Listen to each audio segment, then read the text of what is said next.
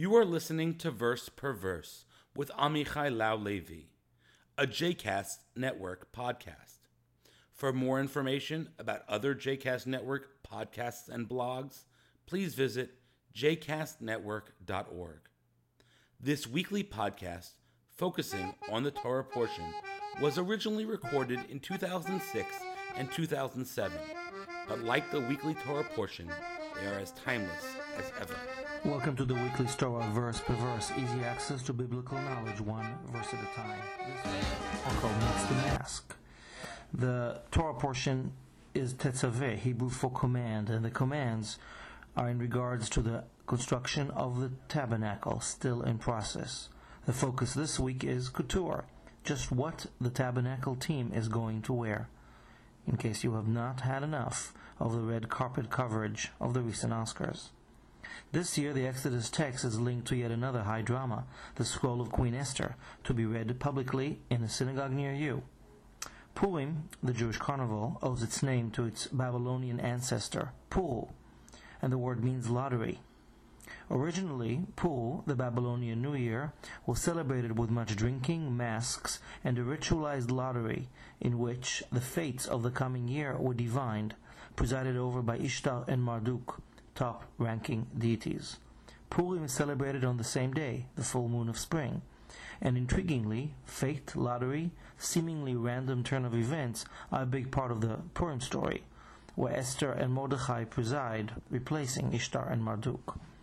As fate would have it, Esther has much to do with this week's Torah text as well, linking fate and lottery to a Hebraic art of fortune telling, a skill conducted by the high priest using a weird object whose precise purpose has been lost in translation and lost in time. Chapter 28 in Exodus describes the high priest's elaborate uniform, head to toe, complete with a golden breastplate, decorated with 12 gemstones, one for each of the 12 tribes of Israel. This device was decorative, for sure, but mostly a functional, wearable, mobile communication device between human and divine. The verse, according to JPS, place in the breastplate the Urim and Tumim, and they will be over Aaron's heart when he comes before God. Aaron will carry the judgment of the children of Israel. The strange term Urim and Tumim is not translated into any of the known English versions of the Bible, leaving us readers to rely on footnotes and classic commentary.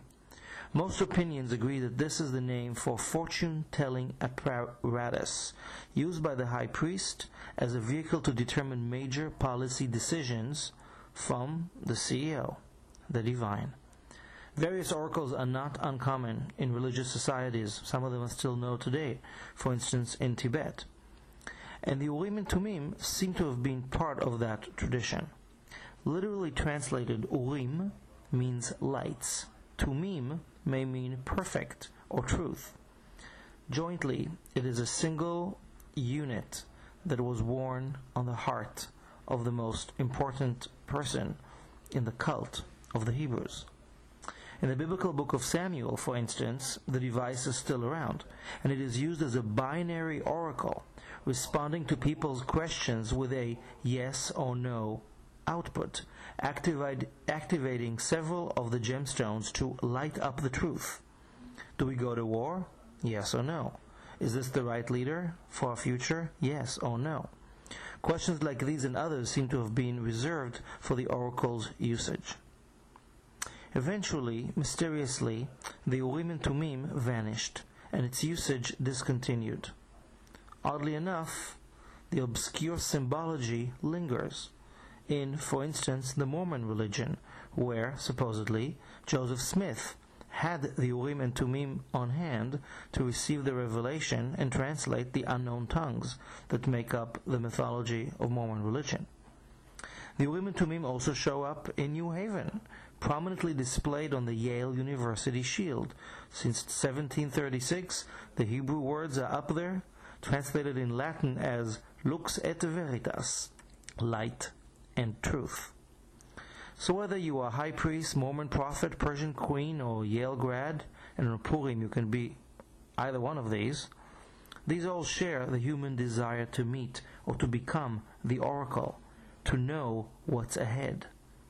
But Purim is an obligatory, non-sense driven holiday on which one is instructed to absolutely not know, not know what is ahead or behind, right or wrong, good or bad. Purim is a rude holiday, marking the lottery of existence, the randomness of life, the chaos which is the ups and downs of reality. Come what may, maybe.